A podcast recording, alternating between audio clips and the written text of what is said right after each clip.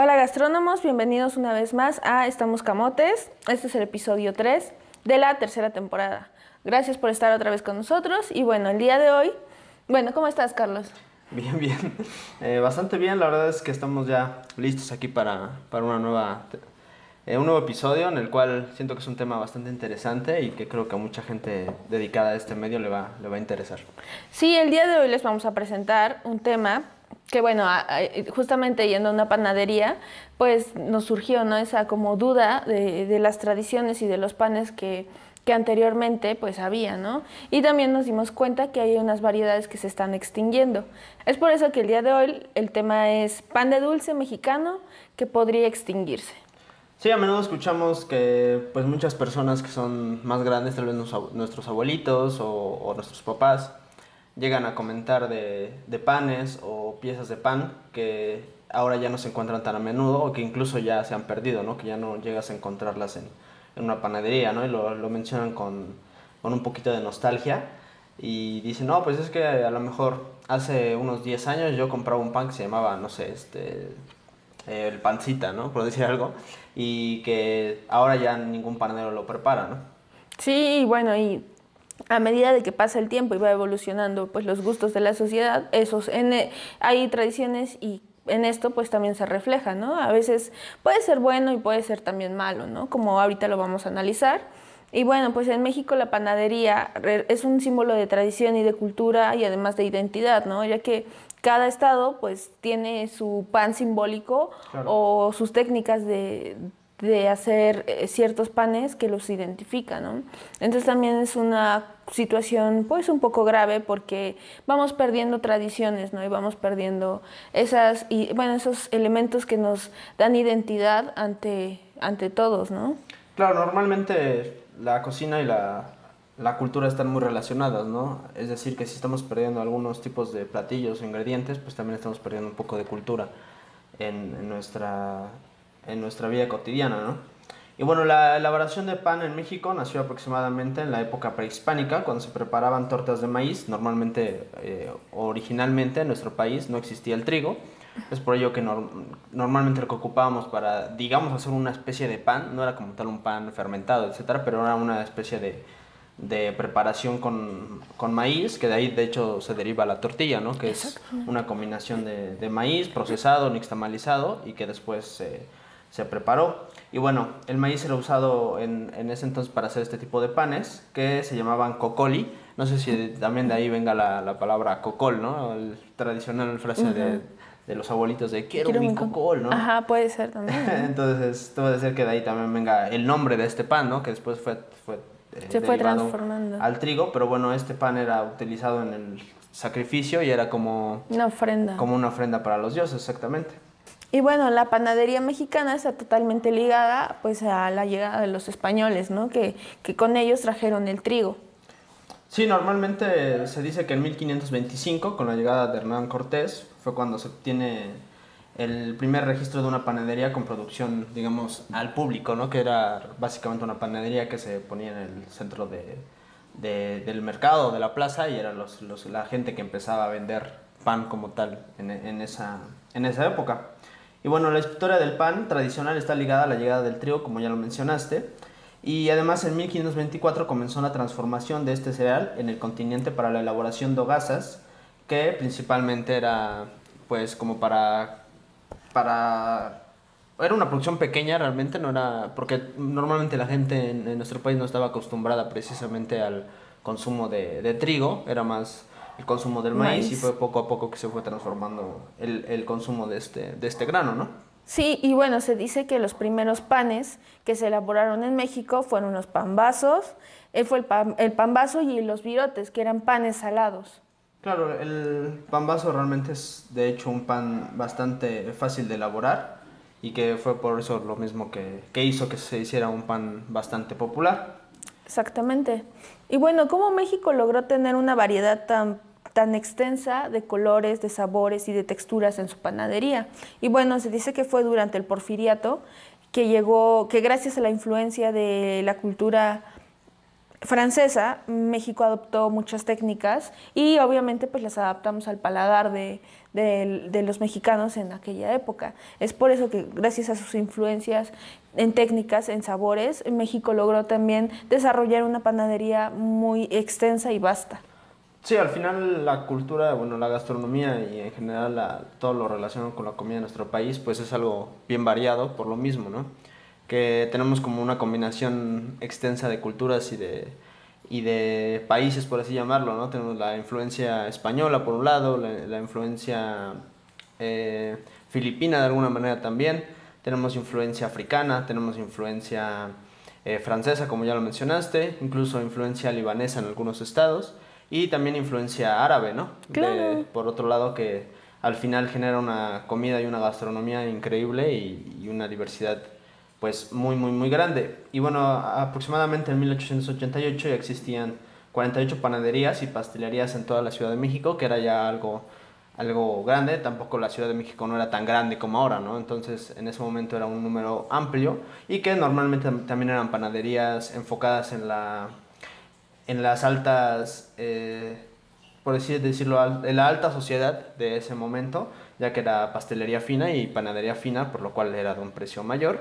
E incluso algunas eran dirigidas por pasteleros o panaderos franceses, los cuales pues eh, tenían su base aquí en nuestro país y empezaron a hacer cierta escuela ¿no? en, en ese tipo de panaderías. Ya después de eso pues se fue modificando y se fue eh, transformando en algo más acorde ¿no? a lo que todo el pueblo podría llegar a consumir.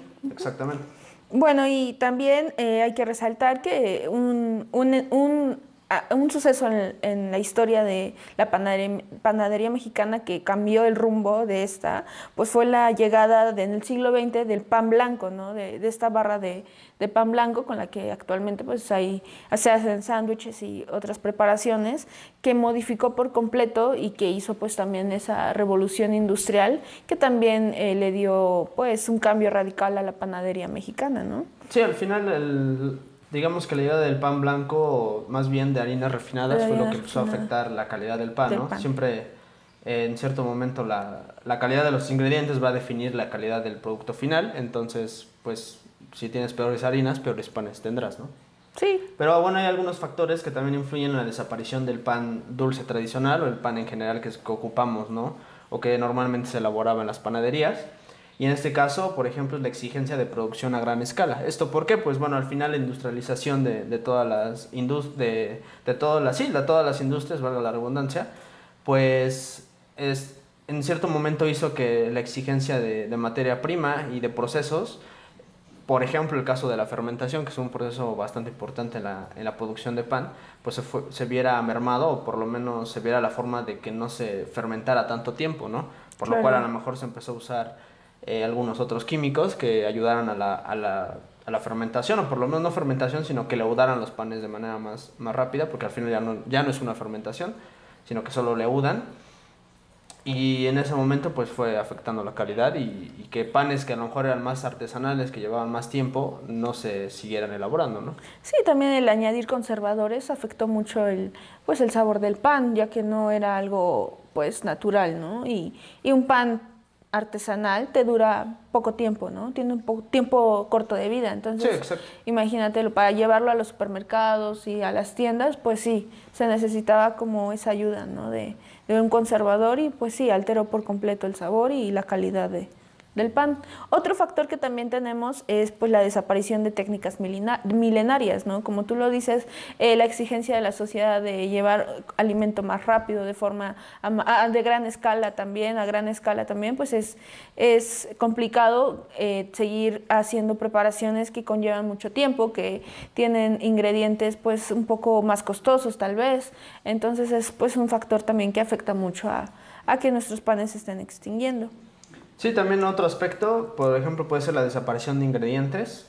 En este caso, como lo mencionamos hace un momento, ¿no? Eh, si tu harina pues ya no es la, la, ideal para preparar ese pan o si a lo mejor usas algún tipo de, de, fruta, no sé, por ejemplo, para, para combinarlo, algún tipo de semilla en especial que ya no se produzca o que se produzca muy poco, pues al, al, final ya no vas a poder producir ese, ese, esa elaboración o esa receta, ¿no?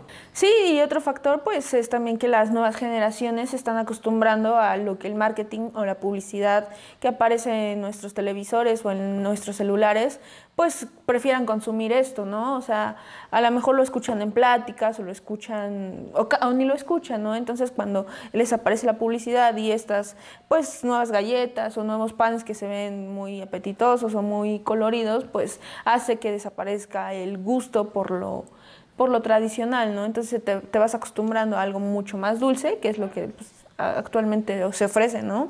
Panes totalmente dulces que no pues dejan apreciar como otro tipo de sabores.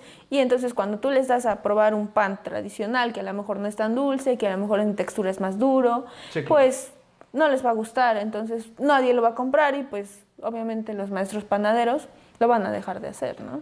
Sí, y otro aspecto importante también es la poca ganancia que deja hacer este tipo de panes, es decir, eh, hay panes que a lo mejor son más laboriosos, que necesitan más trabajo y que si de alguna manera no, no es costeable, pues lo vas a dejar de hacer, ¿no? No tiene ningún caso hacer algo si no vas a... Porque al final mucha gente vive de hacer pan, ¿no? O sea, es un trabajo. Claro. Entonces no lo haces por caridad tampoco y tienes que ver la manera de subsistir. Y luego, aumentando o añadiendo el hecho de que la inflación ha aumentado el precio del huevo, de la leche, La del leche. azúcar, de la harina, de la sal, etcétera, todo eso va haciendo que pues tu trabajo sea más difícil de llevarlo, ¿no? Entonces, y, y luego si lo haces a poca cantidad, pues todo te va a salir aún más caro, ¿no? Aún más caro. Entonces, bueno, a continuación te presentaremos una lista de panes que si, digamos, no, no empezamos a analizar su, su proceso y que a lo mejor no ponemos eh, atención en ello, exactamente, pues es muy probable que en cierto tiempo desaparezca, ¿no? Es normal que la cultura de un lugar se transforme, pero pues tal vez podríamos ayudar a que estos panes se consuman. Y, y no solo que se consuman por consumir, sino que también ver las cualidades, que muchos de estos panes incluso son mucho más saludables, ¿no? Que lo que ya consumimos. Y eso pues también tiene un aspecto importante. El primero pues es el pan de pulque, que como muchos conocemos pues es originario especialmente de de la región de, de Hidalgo, no, perdón, de Tlaxcala, que es una región donde se, se produce pues bastante pulque, pulque. y precisamente lo usan como una, digamos, como una masa madre, ¿no? De alguna manera, que es la base de la fermentación de este pan, y toman las levaduras del aguamiel para poder fermentar el trigo, y pues esto le da una- un toque especial, un aroma especial también, un sabor muy, Muy rico. rico. Y pues de la, mane- de la misma manera que lo mencionamos hace un momento, pues es algo más saludable, ¿no? Son levaduras totalmente naturales, Naturales. y que al final te generan un, un pan súper, súper rico. Sí, y que se aprovecha todo, ¿no? A lo mejor en, en ese momento ya no se consumió, se consumió el pulque y bueno, aprovecharon para hacer como las, las, leva- las levaduras, bueno, a- eh, aprovecharon ese pulque para hacer el- la masa madre que nos comentabas y pues todo se utiliza. Claro, Otro pan que también ya casi no se consume, pues se trata de los pambazos, ¿no? Es, el, es un pan que se decía, o en la época de antes se le decía el pan más corriente, porque era básicamente solo, ah, solo harina, sal y, y agua, era como una torta de agua, pero pues solo como una bolita, ¿no? Entonces se decía que era un pan muy corriente. Y bueno, actualmente pues sí los hemos visto que han desaparecido, ¿no? De hecho, eh, tienes que mandar a hacer como en, en un pedido especial este tipo de pan porque ya no, ya no los encuentras, ¿no? En las panaderías ni, ni, ni se consume sí, pues, cotidianamente, ¿no? Ya no encuentras como que puedes llegar a la panadería y que te lo den, sino que ya, como dices, tienes que hacer un pedido especial al panadero. Sí lo siguen elaborando, pero pues ya Como tiene que ser como pedidos. algo especial, ¿no? Y que a lo mejor si, si tú ya no lo pides o la gente deja de pedirlo, pues lo van a, simplemente lo van a dejar de hacer, ¿no? Sí, claro. detalle ahí es que a lo mejor entre generaciones de panaderos, pues va a haber alguien que ya no lo haga. Y, que ya pues, no se conozca la receta ni la técnica. Sí, y bueno, de hecho, pan vaso significa pan bajo y que, como dices, fue elaborado especialmente para la gente pobre. Y normalmente sí, o bueno, a mí sí me tocó ver alguna vez que los pan vasos los cortabas y por dentro eran como oscuros, como negritos. Y, y eso era porque se supone que anteriormente se usaba la, la harina como más negrita, la que era como de menos calidad, para, eh, usar, para preparar precisamente los pan vasos, que se le decía una, arena, una harina morena. Y sí me llevó a ver algunos que eran como, no sé, negritos, como que parecían integrales, digamos de alguna manera, pero no eran integrales, ¿no? Y eh, se usaba esa harina y ahorita pues ya se, ocupa la normal, ¿no? La harina de trigo blanca. y normalmente la flor de harina, que era la, la harina más refinada, la que se ocupaba para la gente de la alta sociedad, por así llamarlo, para elaborar sus panes, ¿no? Y luego tenemos al cocol, que es el tercer pan que puede ser que ya no se, se consuma muchísimo. Y bueno, el, el cocol fue considerado en la cocina tradicional de México durante la colonia y es un pan de harina elaborado con trigo amasado con miel y en una forma de rombo. Además es muy característico su sabor anís y canela y se trata de uno de los panes más viejos de nuestro país, ¿no? Lo que mencionamos hace un momento, que a lo mejor de ahí viene la palabra de, de, que decíamos de cocoli, pues a lo mejor es de cocol, ¿no? También tiene una, una base ahí un poquito prehispánica. Sí, y este, este pan en particular, ah, bueno, es uno como de los favoritos de mis papás y sí me ha tocado, bueno, escuchar que ya no, por, para nada sabe igual, ¿no? Que perdió ya por completo el sabor de cuando eran pequeños y lo, comían, pues tenía un sabor muy peculiar al anís. Y bueno, en este pan en particular he escuchado varias pláticas en las que dicen que ya no es el mismo sabor, ¿no? El toque del anís y la miel le daba un sabor muy, un sabor muy peculiar y ahora ya no, pues ya no se tiene la calidad del, del, pan de antes. Entonces yo creo que este pan sí se ha ido pues afectando mucho en cuanto a sabores y hasta texturas, ¿no? Porque es un pan en el que si lo dejas como así al aire libre se hace muy duro, entonces pues ya decayó mucho ¿no? la, la receta de ese pan. Y sería interesante pues rescatarlo, ya que es un pan sencillo pero muy rico. Claro, sí, la verdad es que, y yo creo que también por eso es muy como tradicional el, la frase que decíamos un momento, ¿no? De que los abuelitos decían, quiero mi cocol, porque es un pan que antes era muy consumido y que ahora ya realmente casi nadie lo, lo, consume. ¿no? tradicional con su café o su... Y con nata, a mí me tocó mucho con nata. Con nata también. Y luego tenemos en cuarto lugar el, el guacal, que es básicamente como una cajita de, de masa hojaldre y que viene rellena de crema batida, de crema chantilly o de crema pastelera. Y normalmente es como una pasta hojaldrada que, pues, como lo decíamos un momento, tiene como su origen en, en la panadería francesa. Y su nombre se debe al parecido que tiene con los guacales de madera, precisamente, que son los que usamos básicamente en el mercado para, trasladar las cosas. La verdura, ¿no? En quinto lugar tenemos las campechanas y bueno, se dice que esto, estos panes son muy difíciles de elaborar y bueno, nacieron en el estado de Campeche y su principal característica es que están rodeadas de hojaldre en varias capas y debido a esto pues hace que se infle. En el, en el interior y en el interior está prácticamente vacío, entonces a mí me encantan porque cuando tú las muerdes eh, eh, se, como que se rompen pero su sabor es muy rico, entonces el crujir, de, el, el crujir cuando lo muerdes a mí me encanta, ¿no? El, reto de este pan consiste en morderla sin que se quiebre o se haga migajas por completo. Las campechanas se consideran en peligro de extinción debido a que son un pan muy frágil, muy frágil y que pueden dejar muchas pérdidas si se les gana poco, poco dinero, ¿no? Porque como pues ya lo, eh, ya lo sabemos, eh, se rompen y pues no puedes vender una campechana rota, ¿no? Entonces es muy difícil, difícil como conservarla. Es por eso que pues los panaderos han dejado de, pues, de hacerlas, ¿no? Sí, pues sí, al final también la imagen importa, ¿no? En ese tipo de, de, piezas y si son muy frágiles y a lo mejor muchos panaderos también venden el pan para llevarlo a otro lado o venderlo en alguna tiendita, etcétera, pues es un pan que no se va a poder trasladar y mover, ¿no? Y eso dificulta el, el proceso de venta. Y pues sí, estos son algunos de los panes que, que, se han ido perdiendo y que seguramente hay más. En cada región habrá algunos que ya no se ocupan tanto. Al igual que la calidad de los mismos pues ha ido decreciendo de, de manera importante, ¿no? Entonces, pues, no sé, como conclusión, Silvia, ¿qué te gustaría mencionar acerca de, de estos panes y de, de, la pérdida que se ha tenido? Pues, obviamente que, que a lo mejor no podemos eh, retroceder y, forzar a que los panaderos o, o, o, forzar a la sociedad a que regresemos, ¿no? Pero a lo mejor sí conocerlo, ¿no? Transmitir esas recetas o esas técnicas en las que a lo mejor no se hagan ya como panes a gran escala o que los veas comúnmente en el anaquel de la panadería, pero sí conocer la técnica y los ingredientes que conlleva cada pan y sobre todo pues de cada estado. Esa transmisión de costumbres y tradiciones es lo que, bueno, que yo siempre voy a como a defender que no se pierda, que a lo mejor la sociedad puede seguir avanzando o la evolución de, de, México pues no se puede detener, pero pues el no dejar o no olvidar nuestras tradiciones es pues sí, importante para mí. Sí, pues sí, la verdad es que es muy importante y como le decíamos, ¿no? Al final el mantener ese tipo de cosas es mantener nuestra cultura y pues es importante transmitirlo a, a las demás generaciones, ¿no? Para que también no se pierda como ese toque de, de comida, ¿no? Y de sabor, que también sigan identificando los buenos, la buena comida. La buena comida. Que también es muy importante en, en nuestro país. Y pues sí, yo también eh, resaltaría el hecho de que creo que nosotros podemos ayudar de cierta manera, ¿no? Tratando de consumir algunos panes que no sean los típicos, tratando de, de probar nuevas cosas, siempre como, como cocineros, como gastrónomos, tratando de, de probar nuevas, nuevos ingredientes y nuevas cosas. Y apoyar Y- la industria, exacto. ¿no? Panadera, que es como de las más representativas o que dejan ingresos, pues, represent- Sí. bastante representativos en, en la economía Y del que pues, país. también son base de la, com- o sea, de la alimentación realmente. O sea, ¿qué haríamos todos los mexicanos sin pan, ¿no? Sin comer realmente una torta o, o un bolillo, etcétera, ¿no? O sea, sería muy, muy difícil eh, la vida, ¿no? Sí, muy, Sin- muy Sin difícil. esas deliciosuras.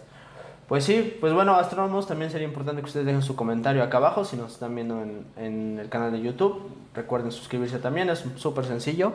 Eh, solo oprimen el botoncito rojo que debe estar por ahí abajito. Y es totalmente gratis y súper fácil, ¿no? Además no olviden seguirnos en Estamos Camotes, suscríbanse también en nuestra en el podcast de Spotify. ¿Y algo más quieras agregar, Silvia? No, todo, pues eso, ¿no? Que apoyar a la panadería mexicana y obviamente si te gustan panes de otro, de otra, de otro pues tipo, no, o sea, consúmelos, pero pues también apoya a nuestros maestros panaderos. Exacto, pues deja acá abajito tu pan favorito. Y... O el pan que se perdió, o Ajá, que ya uno no que ya no conoces. encuentres, también déjalo acá abajito, sería muy padre. Por conocerlo, pues, ¿no? conocerlo, ¿no? Y bueno, Astrónomo, muchísimas gracias por escucharnos el día de hoy. Fue un placer estar contigo como, como cada, cada semana. Y esto fue el episodio número 3 de la temporada 3 de Estamos Camotes. Nos vemos hasta la próxima. Bye. Bye.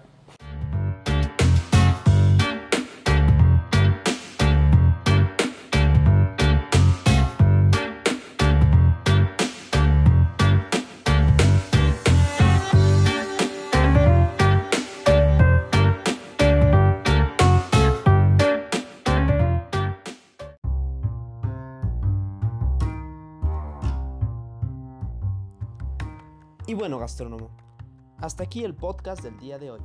Esperamos te haya gustado muchísimo y no olvides seguirnos en nuestras redes sociales. Nos vemos hasta la próxima. Bye.